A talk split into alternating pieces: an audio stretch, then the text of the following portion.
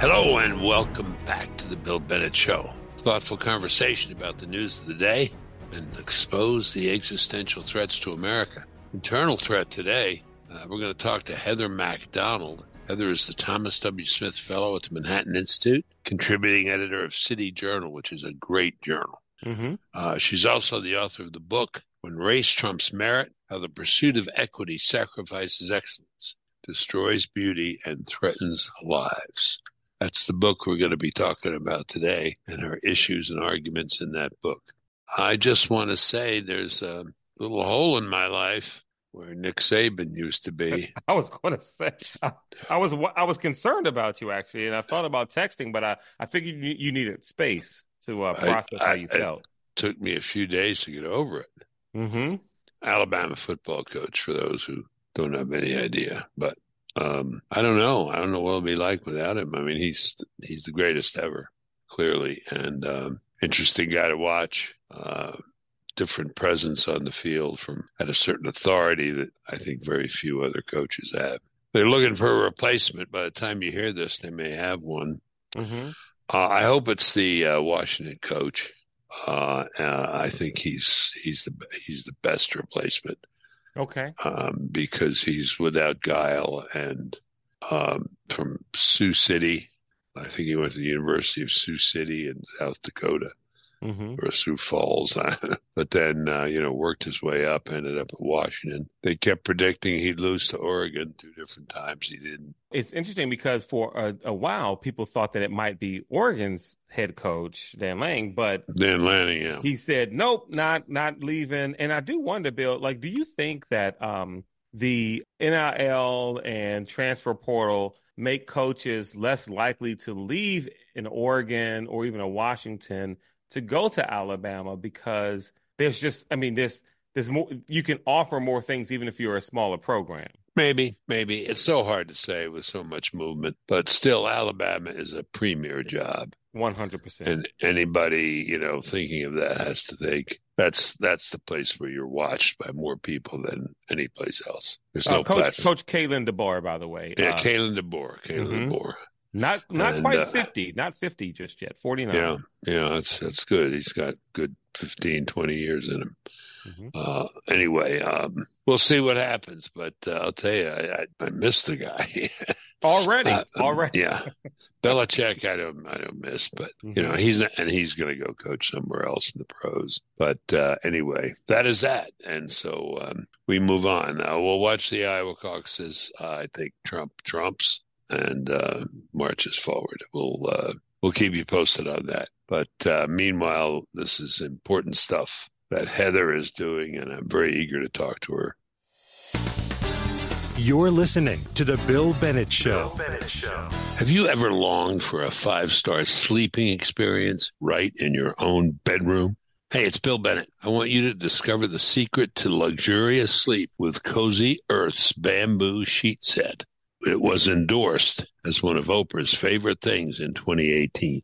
Now, uh, please excuse the superlatives, but they're deserved. Cozy Earth's responsibly sourced temperature regulating bamboo viscose bedding is a game changer. Our bedroom now feels like a lavish retreat with Cozy Earth's comprehensive collection. It's not just sheets, folks. It's also pillows and blankets. And each night that you lie on these is a kind of regal invite into a kind of kingdom of comfort. See the superlatives? One almost feels wrapped in style every night, making each sleep a five star experience.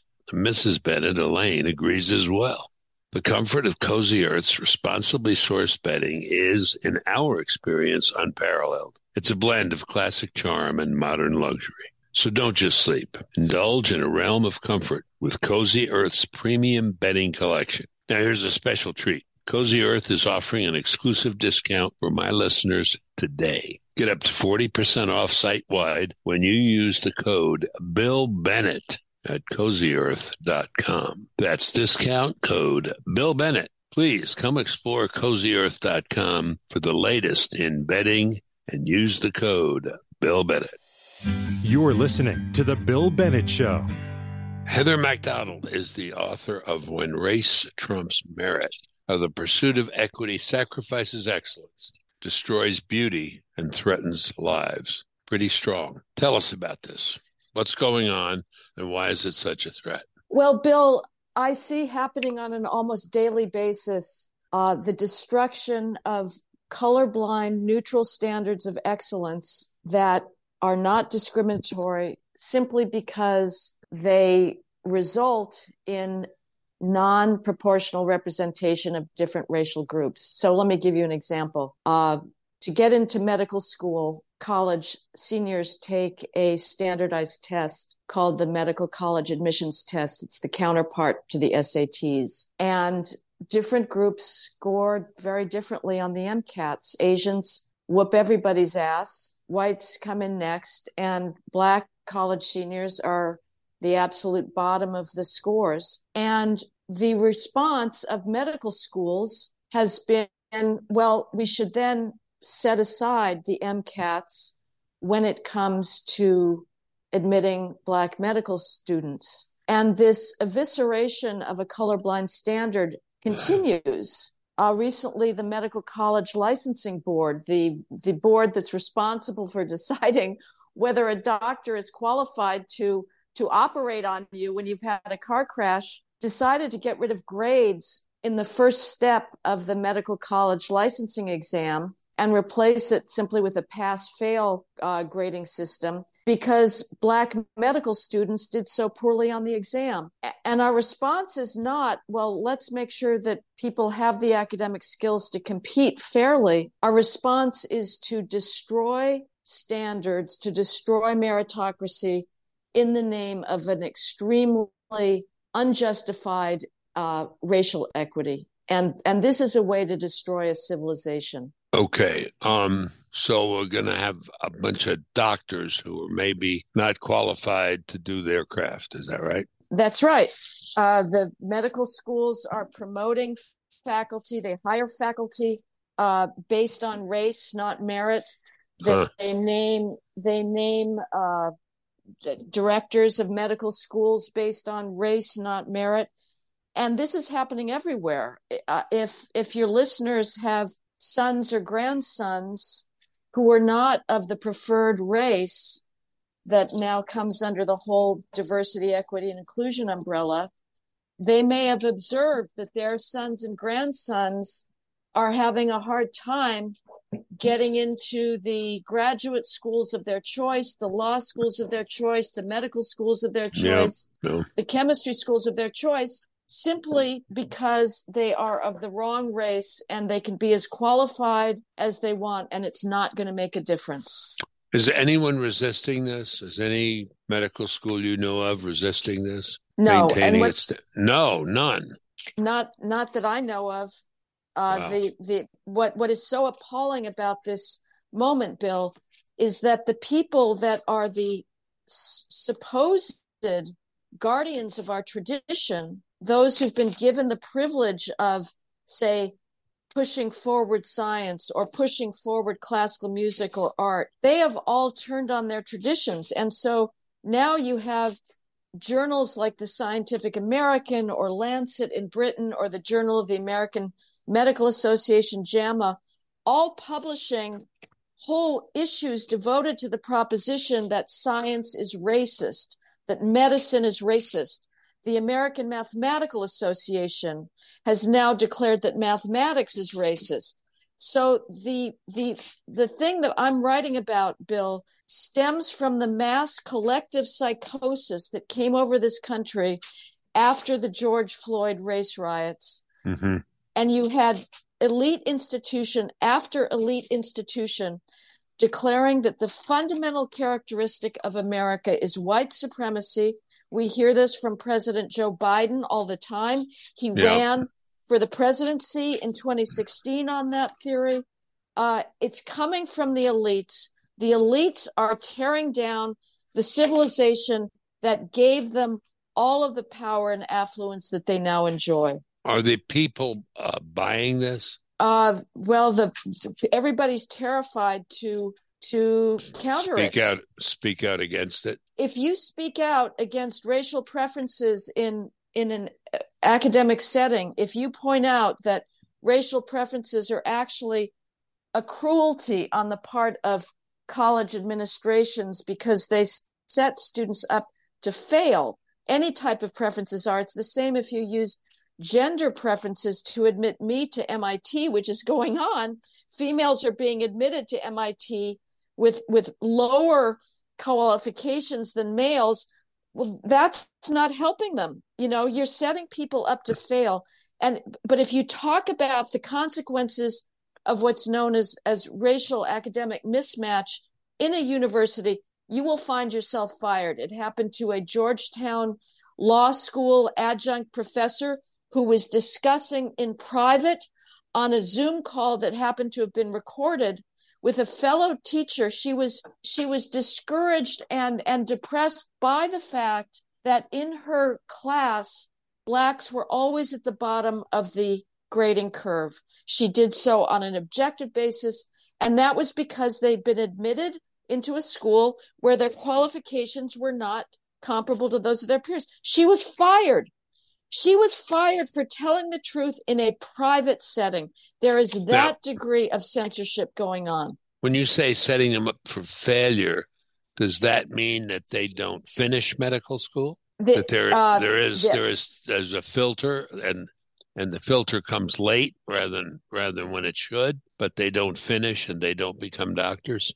Well, I know the data better on law school, and in law okay. school, that is definitely the case. The black failure rate on the bar exam, uh, sort of of of never passing, is five times higher for blacks than whites, and and blacks in law school after their first year, which is when grading is the most objective, uh, and you know it's all done on, on an anonymous basis. Two thirds of black first year law students end up in the bottom 25% of their class and half are in the bottom 10%. So, yes, at, at some point there are some consequences, but colleges and and and graduate schools try to keep people going mm-hmm. along as long as they can.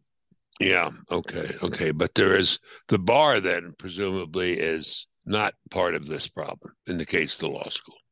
The well, the exam. bar exam is now being lowered. The passing score is being lowered in in states across the okay. country because okay. blacks do so poorly at it. Yeah, I, I, I mean, the rule is this, Bill. Every standard that is neutral and colorblind and fair that has a disparate impact on blacks is being torn down as we speak. It is happening right now. And and the reason for this disparate impact, Bill, if I can just put some numbers out here, and sometimes numbers are hard to take in orally, but I I think the public needs to have a sense of how big these gaps are. This is why there's disparate impact. 66% of Black 12th graders do not possess even partial mastery of the most basic 12th grade math skills, defined as being able to do arithmetic or read a graph. 66% of Black 12th graders are not even partially skilled at basic math skills. They can't even do that. And the number of 12th grade Black students who are advanced in math on a national sample is too small to show up statistically. This is a problem, but we turn our eyes away from it and instead say, well, these are racist institutions yeah. if Blacks are not admitted equally. The solution is to look head on at the skills gap, the family culture in the inner city has to change. The stigma against acting white has to change. The solution is not to call the standards themselves racist and tear them down. But that's what's going on. There's a race hustle going on by black leaders and the white elites. And we have to stop, Bill, because, you know, we've seen it recently being covered in the in the air traffic controllers. Yeah. They're being yeah. chosen on the basis of diversity. Good luck with that. Yeah. Yeah. Heather Mac Donald is our guest. Her book, When Race Trumps Merit, of the pursuit of equity sacrifices excellence, destroys beauty, and threatens lives. Pushback. Is there pushback? Is there anybody, any institution, any group pushing back against this? Uh, have the American people had a belly full. Um, any any signs out there of resistance, even if even if quiet, I guess. Well, uh, you know, I'm I'm generally a pessimist, so it takes a lot for me to like be optimistic. But I have to say, DeSant- Ron DeSantis, Governor Ron DeSantis, has been very creative and courageous in trying to eat away at some of the linchpins of this mm-hmm. dangerous, dangerous anti-meritocratic regime. You know, he has he has tried to ban racial preferences in college admissions. Now, of course, colleges, including subsequent to the Supreme Court decision this summer, they're all going to try and evade the rule against racial preferences, and they've got many sneaky ways to do it.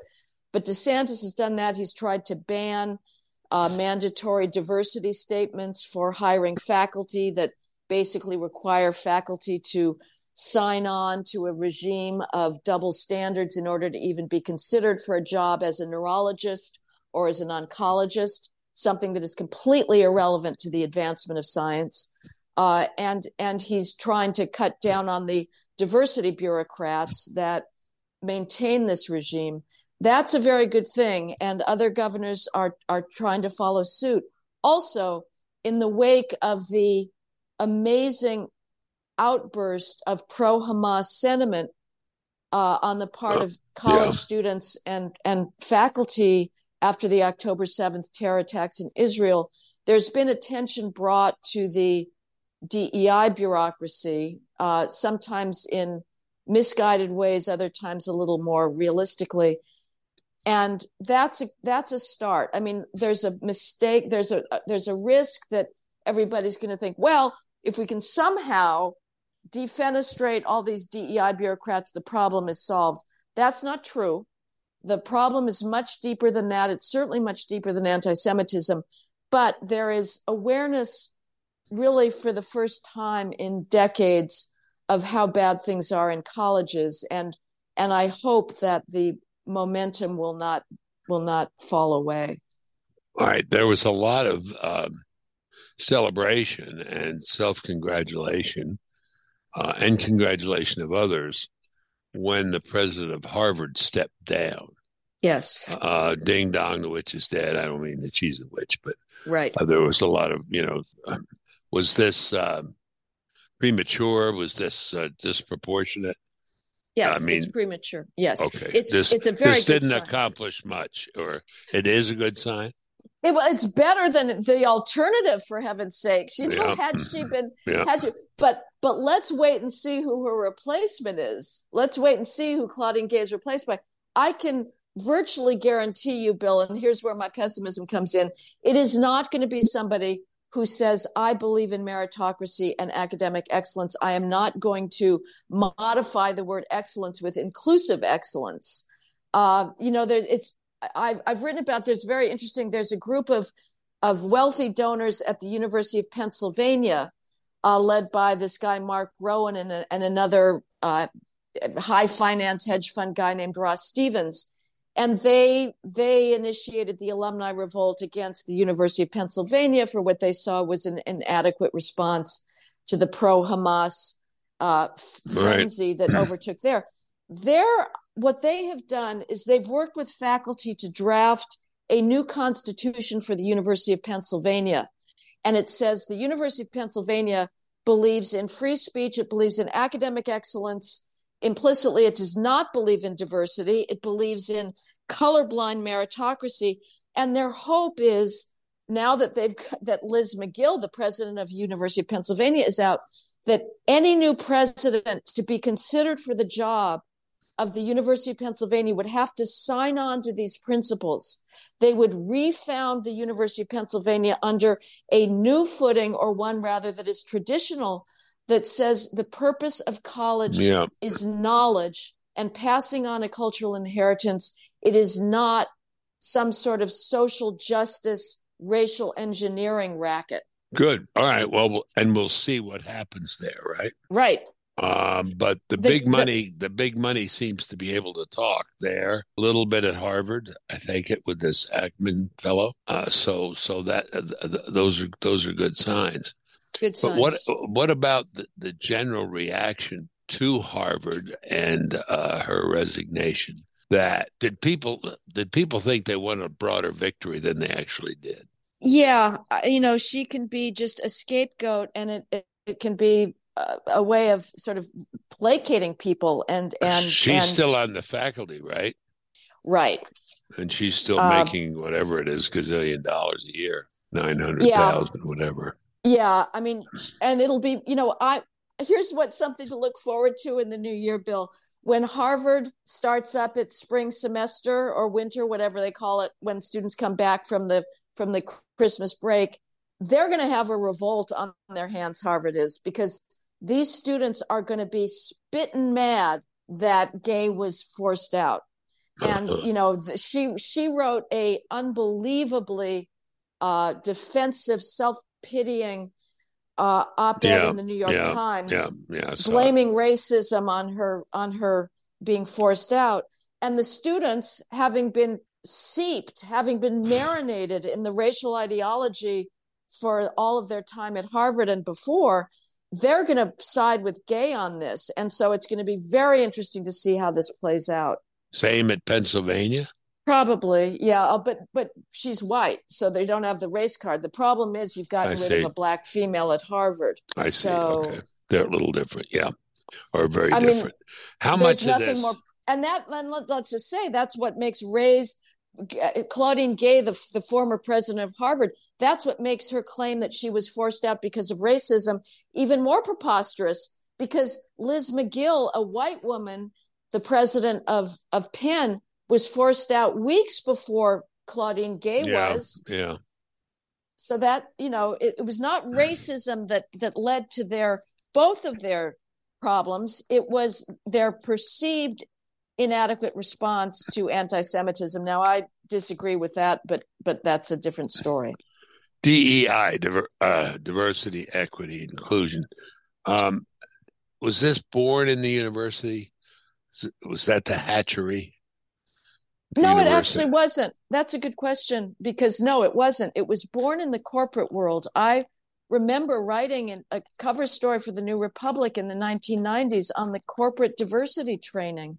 There was this huckster R. Roosevelt Thomas that would go around and and instruct corporations of the fact that if they were not uh, getting the same promotions internally of blacks as of whites, it was because they were racist and they were imposing such white supremacist ideas as you know promptness and accuracy and they needed to learn how to manage or then the phrase become value difference and so there was this whole huge corporate uh, consulting scam that came about and is still in place you know corporations are still paying now people like Robin DiAngelo to come in and tell them about their white privilege.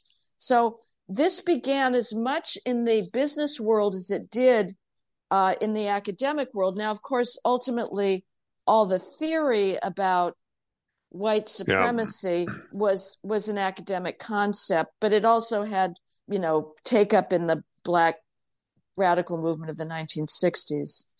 Okay.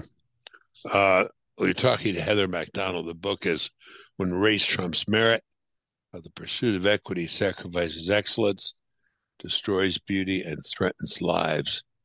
I, again, I want to talk about the connection between the university and the so called real world. Well, maybe that's the question itself. Is there that distinction anymore?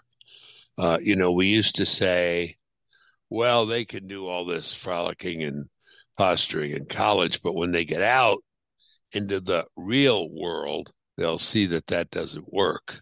But what you're saying about corporate world is that when they get in the real world, it's the same world. Absolutely, and I have to say, I never said that. I, you know, this was most famously said by a journalist whom I respect enormously. You know, who knows much, much more than I, Michael Barone, who wrote a whole book oh. about that thesis. Bill, you know that that there's hard American, soft America, and hard America would would you know stiffen the spine, and and uh, there's no way it would capitulate to absurd ideas of of you know racial and gender equity.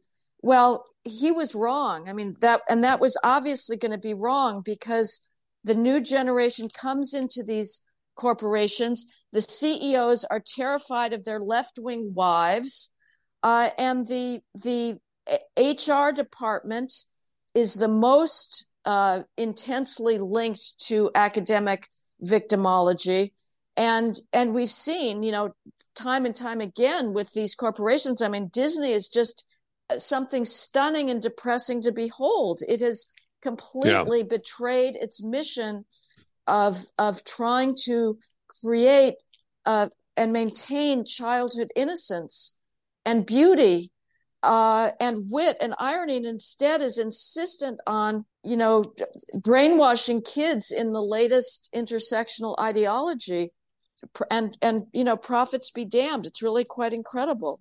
Yeah, profits be damned. Interesting, isn't it? I remember Michael Medved writing about that, saying, you know, if they were uh, interested in uh, in profits, uh, the movie makers would make a lot more movies that the general American public would appreciate and not shun. But uh, I, I, yeah, I mean, I think there's going to have to come a time where the government forces us to pay for for these products because right now the Americans still have the vote and they still have their pocketbooks. And so, yeah, Hollywood puts out these remakes of various action movies, which frankly I don't have much interested in. But you know, the target audience is usually the adolescent male, and and so they're making these incredibly woke remakes of them, and audiences stay away. That's a problem. I predict there's going to be a there's going to be some kind of tax that huh. we'll all pay that will ensure that well you can make the movie and you can get a profit anyway. You know, you won't have to risk uh, bankrupting your company because it's going to be so important that we have these intersectional lesbian, black, disabled superheroes that are, you know, cleaning yeah. up after the failures of the heterosexual, sexual, straight white male, you know, villain incompetence. Right, right, right. right. Is the where's the generator though? I mean, you said uh, mentioned the corporation and and, and the article you wrote. Uh, is the generator now the university, or is it all over the place? I mean, if you wanted to get to the heart of this, where would you go? Well, it's it's now K through twelve and the university. Yeah. yeah. Um, uh, and you know what we've seen too with the pro Hamas protests, which is the great intersectional coalition out in the streets, you know, that are not, it's not always university related, uh, but it's, it's people who have come out of the university. Yeah. Yeah. Uh, um, so yeah, how you, how you yeah. take it back. I, you know, it's got to start with a different education system. Okay. Parents, parents have to be taking their kids out of the schools, homeschooling, classical academies they are. They are. And they are. They are. And and and Republican philanthropists have to do a lot more to make that available to all parents. Yeah. Yeah. No. Um did you see the article on the SAT today? Uh, no, was a couple of days ago. It, yeah, it was the New York Times. Yeah. Yeah. And it, well, it said, it's in yeah. Mm-hmm. It said, it's, "Well, goodness, we got rid of the SAT in the name of you know DEI," uh, but turns out uh, the alternative system uh, was even worse. Yeah. Uh, in terms of results. I know. Uh, it predicts. So, uh, there's no. There's nothing better that predicts academic success than and, SAT, um, right? Yeah, it's color. The whole point of it was to be colorblind, class blind, and just come up with skills. And you know, the mystery is why places like the University of California not only made it the SAT submission optional. They banned it entirely. And the reason for that, because it's it's counterintuitive, because if you're a school, you, you want to have that information, which you then can ignore, and all schools race norm their standards. So they have a completely different standard for admitting black students than they do for whites and Asians. They admit black students with SAT scores that would be automatically disqualifying if presented by white and Asian students, but they want the best blacks within the black cohort, and the SAT allows them to choose that just as they want the best whites and the best Asians. So, why then would the University of California ban the submission of the SATs. And my explanation for that, Bill, is that they want to put the College Board, which administers and, and makes money from the SATs, out of existence because right now, the SAT, along with some other of these standardized tests like the the medical college admissions test or the law school admissions test or the GREs or the National Assessment of Educational Progress are the counter evidence that we need yeah. to fight the race hustle. They give us the evidence of the skills gap that is the better explanation for why we do not yet have racial proportionality in at Google, at a uh, you know a, yeah, an, yeah. A, a, a, cancer research lab that's trying to save women from breast cancer. Why you know certain venture capital firms are not going to be proportionally diverse. We've got to have this data, and yet the the the goal of the left is to make that data completely unavailable to the public yeah, yeah. so that the only allowable explanation for racial disparities is racism. And yeah. as long as that's the only allowable explanation, the left wins and it's all coming down. Yeah, no, I'm involved in efforts to, uh, with colleagues, to protect the NAEP, National oh, Assessment uh, my audience knows how, how much I respect it. Um, I, I I built it up to uh, you know uh, added added funds for it when I was secretary. That was many many years ago. But fantastic. It, it, has maintained its ability to be you know independent. Yep. But how how long that lasts, we don't know. Let me ask yep. you this. Um, again, I want to give the title of your book. Uh, when race trumps merit, the pursuit of equity sacrifices excellence, destroys beauty, and threatens lives. So the people, I, I asked you, you know, whether there's reaction to it. You admit, agree that there's reaction at elementary and secondary, that we have Moms for Liberty, we have people pulling their kids out of public schools where they don't like things that are being taught. Homeschooling is exploding uh, by two or three times uh, charter schools, classical academies, you mentioned, all true. That's happening. But I asked the other day, in light of the Harvard situation, whether the same thing is true of higher ed. Mm-hmm. Are people not applying? If your kid gets into Harvard, do you not send them? Oh. Is there any? Is there anybody out there whose kid gets into Harvard who says, "Nope, we're not going to do it"? question answers itself, doesn't it? Yeah. That's that you have put your finger on the problem. And I get this asked this all the time. You get asked this all the time. Where should I send my child? And the problem is, you know, there are some efforts to create alternative institutions now, you know, most famously the University of Austin in Texas and, and Ralston College down in South Carolina. But the problem that all of these new institutions have is they is the prestige gap. Yeah. Let's face yeah. it, Bill. There's very few parents who actually send their children to college because they want to cram their children's empty noggins with as much substantive knowledge as can be fit in there in a mere four years. Most parents want bragging rights at cocktail parties that their child is going to Amherst or Williams or or Dartmouth or Middlebury, uh, and they want that name brand recognition. And if you're starting out with a new institution, uh, that's harder now. Obviously, the the question arises Hillsdale, you know, and Hillsdale's doing mm-hmm. very very well. It's got you know enormous uh, uh, endowment. People are f- funneling money its way, and its profile of the students are going up and up, and that's a good thing. But you know, we need more institutions like that.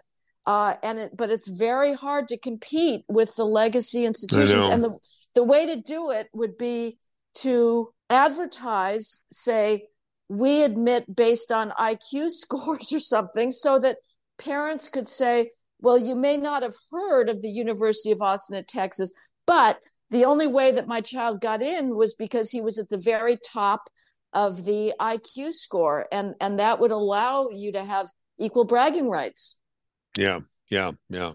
I want to put in a word for my favorite place. I've been several times, and that's Grove City. Um, I don't know if you've been to Grove City. I've not. But, no. Okay, but it's a, a wonder a wonderful place. They don't take federal funds. They act independently, and they do a great job. And you Fantastic. you go up there, and the enthusiasm of the students. So yeah, I was talking to parents recently who uh, were talking about. I think their their two sons were at Trinity, uh-huh. and I and I said, "Well, how's how, how's the teaching?" They said, "Oh, they're getting all this indoctrination," and and I went on and on, and they said, "You know, how, what could we do? I mean, what what could we possibly do?" And I said, "Don't write the check." Uh huh. And they looked at me, you know, like, "Are you crazy?" Yeah. You know, you know, and you know, and that that's really not a lot of prestige prestige there either. Uh, okay, let's let's talk about ways to reverse this. Uh, where's the lever? Um, how, what do we do? Um, look, parents seem to have known what to do on the elementary and secondary level.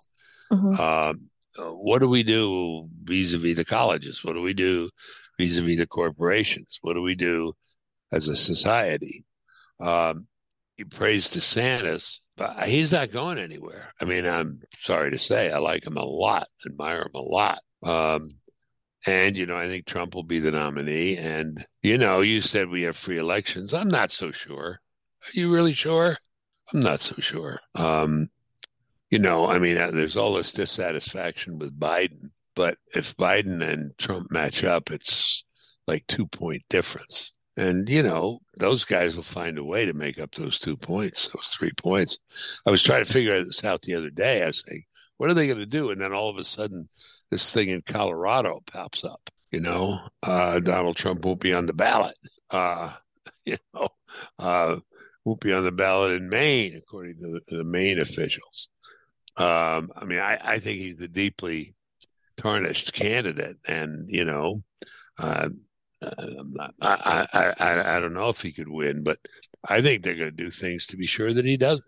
I don't know whether you want to comment on that or not. It's very pol- political. Yeah, it's very political. I would say I I think there will be things happening like the lit- lawfare in public. You know, that's that's their right. Let them duke it out in court. Uh, it's unfortunate, but they certainly are going to try and stop him.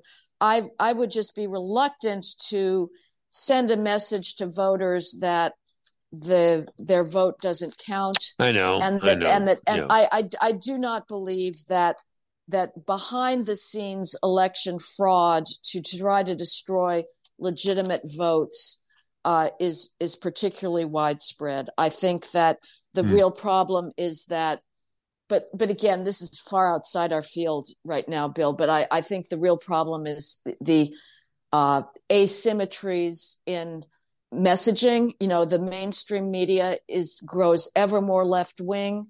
They yeah. control the discourse. That's yeah. the problem. That you know, that's that's more something to worry about than vote destruction, which you know goes on to a certain extent, I guess. But I, I just, I'm, I'm more inclined to uh, believe the claims of evidence that it, there was not sufficient fraud going on to tip the elections. But I know your listeners probably feel very differently.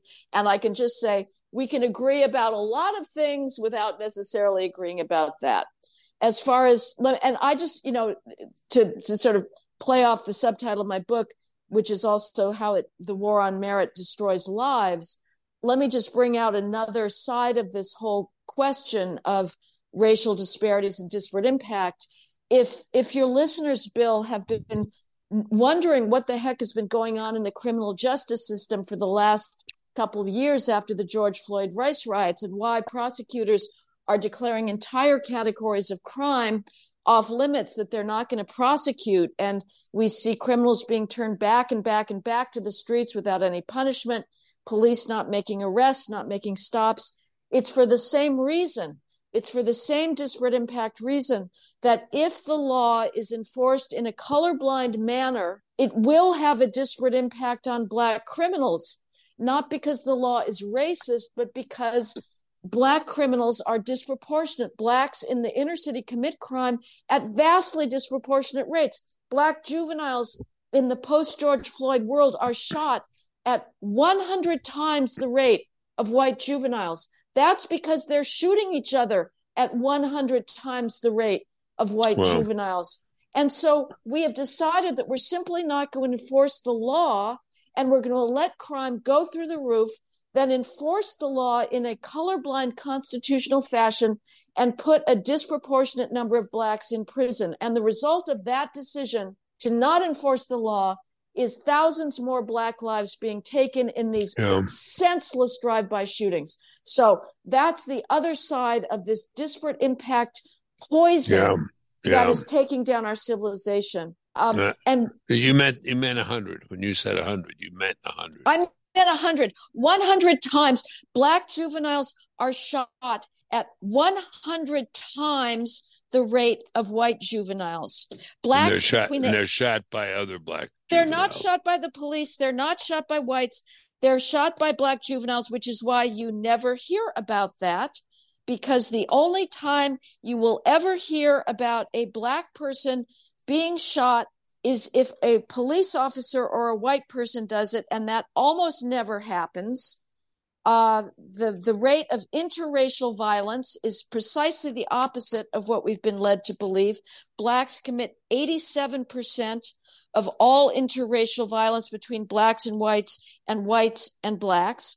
A black person is 35 times more likely to commit an act of violence against a white person as a white person is to commit an act of violence against a black person. And yet, what does Joe Biden tell us? That black parents are right to fear for their children's lives every time those children step in the street because of racist cops and white supremacists. That yeah. is an outright lie. Yeah, yeah, yeah. And and you would do you believe that a large part of the origination of that that particular problem has to do with the black family, absence of fathers, etc.? Yes, kids, the black out of wedlock birth rate now is 71%. 71% of all black children are mm. born to single mothers. That is a civilizational catastrophe. You cannot, on average, socialize males. There's, you know, heroic single mothers that may be succeeding, sure. but the odds are against them. And when you have a culture where marriage disappears and there's no expectation that boys are, will be responsible for the children they father, that is a recipe for chaos. Boys are not learning impulse control. They're not learning deferred gratification. They're out running the streets. The mothers are not controlling them. They're out in the streets at 2 a.m. engaging in these insane drive-by shootings. Uh, and, and, you know, the, the, the, the rate of yeah. black homicide is unbelievable. Blacks between the ages of 10 and 24 die of gun homicide at 24 times the rate of whites in that age cohort. And nobody uh-huh. talks about it. Yeah. Nobody talks about it. nobody. The press does not give a damn. The black activists don't give a damn. There's been no protest at the black children who've been fatally gunned down in their beds and front yards at birthday parties, jumping on trampolines since the George Floyd race riots because their killers have been black. Yeah, yeah. Uh, again, we are talking to Heather Mac Donald uh, very compelling. Um, her book is When Race Trumps Merit, the pursuit of equity sacrifices excellence, destroys beauty, and threatens lives. I may be remembering incorrectly, but I was I was taken with this phrase, destroys beauty. We had a conversation a few months ago about one of the people I really like in music, Placido Domingo, uh-huh. right? Yeah. Uh, and you were talking about him being kind of shut out. Yeah. Uh, where where is he now? I don't know. I mean, he's certainly not singing in the United States. The United States is much more of a of a martinet when it comes to enforcing political correctness than Europe. Uh, mm. so whether he's able to sing in Europe, I don't know. But he's he's banished from the Met. It's utterly humiliating because a bunch of whining uh, second rate sopranos complained that he had acted as a Latin male towards them and, and, was, you know, charismatic and, and, you know, maybe gave them a kiss in an elevator because that's his personality. It's outgoing. Uh, and they, and they brought him down and, and he was humiliated by the Metropolitan Opera. Uh, that's, that's going on with other great artists as well. And these are, you know, females who are out on a vengeance crusade against males, and their power is that of destruction. They can bring people down Uh, they can't create, but they can bring people down, and they're going to do that. This, uh, you just reminded me another context, but this whole thing about men and women's sports, this isn't going to work, is it? It's not going to fly, is it? Despite it has what, so far. I mean, I just. Well, I, I mean, I know I, officialdom has blessed it, but American people haven't blessed it. Well, there has not been. There's been far less of a revolt than I would have expected, Bill. Yeah, I mean, I thought, okay, yeah. there's no way, there is no way that a mother is going to allow a male, a boy, into her daughter's locker room or bathroom. And yet there has not been a revolt. The signs are up all over. In my gym here, we've got our little, you know, gender equity sign that you may use the bathroom of your gender identity and all that. It's it's bizarre to me. And there's obviously people like Riley Gaines that are trying to fight this, or Ma- Martina Navratilova, uh, J.K. Rowling. Yeah. But but but not. I, I would have thought it would have absolutely ended, but it has not. It is an incredible thing. There's nothing stranger in all of human history for for millennia, for hundreds of thousands of years. There is nothing stranger than this trans social contagion. Yeah, you know, I'm surprised by um, fathers. Um, uh-huh. and and I've talked to a bunch of fathers because I know a lot of fathers because our boys went to school, you know, and I got friendly with the fathers mostly at sporting events. Yeah. Fathers of boys talking to the other fathers of boys. And, and then I've talked to these guys recently because they have daughters too. We don't have daughters, but they have daughters. Yeah. And, and why aren't you mad as hell? about yeah, this. Yeah, right. And they're not for some reason. I mean, they don't, they don't buy it. They don't, you know, when they when they're asked, they say no, no, no. But but they're not raising hell about it like I know, like they are when it comes to schools. I don't understand it. Well, you know, to be a male and opposing this, the the culture hates males. Yeah. So you know, watch, you're just going to be you're your step. Be, watch right. Step, so it's yeah. really if it's going to come if it's going to be taken back it frankly has to be the mothers because they're the only ones with any kind of cultural capital social capital again we've just waging a continuous war on males uh, but yes it's it's very strange now i have to say i'm actually taking a fiendish delight in this bill because the feminists destroyed male sports through title ix they said well you know if we're if we're funding football at a higher rate than women's lacrosse that's because we're sexist. And so we have to cut funding for male sports that are bringing in the crowds, that may be bringing in the, you know, the, the, the sponsorships and whatnot in order to make sure that we fund female sports at equal rates. And so we put a lot of male teams out of existence. Well, so now you have the feminists having built up female sports. Those sports are being destroyed by these pathetic loser males that decide to declare themselves female so they can win rather than coming in last place when they were still in the male leagues. And the feminists can't stop it. So I say a curse on both your yeah, houses. Yeah. I really don't care. You know, it, it could not have this this destruction of female sports could not have happened to more uh, legitimate uh, victims, as far as I'm concerned, because they went ahead and destroyed male sports. So it's all just chickens are coming home to roost. Promise to let you go at the bottom of the hour. Um, we appreciate you very much, Heather, and and and admire you and and learn from you. Are there others out there like you? um, I don't know if I wish that on anybody, but uh, yeah, there's people even within the university that are fighting like Amy Wax at the University of Pennsylvania. So uh-huh. uh, she's she's really courageous. How many names could you could you list? Could you list ten? Um. Well, I, I, guess it depends on how what the narrow definition of is like me. I mean, I I'm certainly not the only person who's been writing about the the travesty that is American higher education for a long time. So, um, I you know I I respect enormously my peers and, and a lot of people are trying to fight this fight. There are. Okay. Well that's encouraging isn't it? Yeah uh, and you know but whether we end up just talking to ourselves i don't know. And and so but but people they need to be educated. They need to ask what their students what their children are learning in schools ask to see the the curriculum the syllabus and and will realize education really matters. I mean, I'm I don't need to tell you this, Bill, and I'm sure you're telling your audiences all the time. students should read the great books. If they don't, yeah. if if your if your child yeah. leaves the education system having not read the classics of Western civilization, you have failed in your mission to give your child the best possible life. Go get some of E.D. Hirsch's works that yeah. list the the things that one needs to be culturally literate yeah. and start from there. Uh, you know, it, college is not about it's not about debate. It's not about critical thinking. It's not about networking. It's about substantive knowledge, and and we need to be promoting that idea. Even conservatives don't get it. They they say too much. Oh, it's just about free speech or debate or whatnot. No, it's about no. Re- it's about reading books. Yeah, yeah, it sure is. That's about knowledge. Knowledge is a very powerful thing. Yep. Very, very dangerous thing. Thank you very much. Heather Mac Donald, thank you so much. When race trumps merit, or the pursuit of equity sacrifices excellence, destroys beauty, and threatens lives. We're so glad you're there. Thank you. Thank you so much, Bill. It's always fun to talk to you. Thank you again.